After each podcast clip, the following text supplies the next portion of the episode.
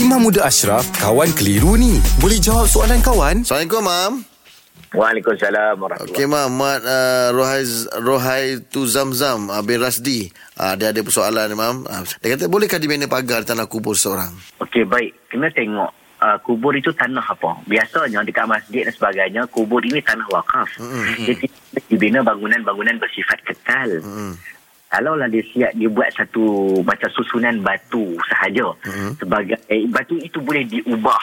Uh, tak menyukarkan sekiranya berlaku pertambahan jenazah. Orang nak tanam tak ada lah kena pecahkan kubur dan sebagainya. Mm-hmm. maka dia teruskan takat letak susun-susun batu je. Tak sampai simen mm-hmm. sampai sampai membuatkan orang tak boleh nak pecahkan. Uh, tetapi kalau dia buat pagar yang tinggi menghalang laluan mengganggu urusan-urusan jenazah-jenazah yang datang kemudian uh, jadi benda tu tak boleh lah Ha, bergantung pada tempat jenazah yang nak dikemunikan. Kalau dia tanah dekat tanah sendiri itu cerita lain. Mereka kita ni tak digalakkan sangatlah membina bangunan begitu besar bagi kuburan-kuburan kita.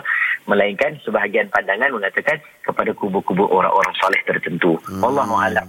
Wallahualam. Habis kalau kalau kalau bina yang macam uh, tak tak tepi-tepi tu batu-batu untuk memudahkan orang kalau tempat tu kawasan lecak tu je buatnya simen batu-batu di tepi-tepi tu macam mana tu bang? Ah tak apa kalau setakat kita memang kita nak bagi hilang lecak apa hmm. semua ni tak nak ha, batu-batu yang tidak bersifat kekal ni jangan simpan sampai orang nanti kalau kita datang jenazah baru hmm. nak kebumian kita kena pecah.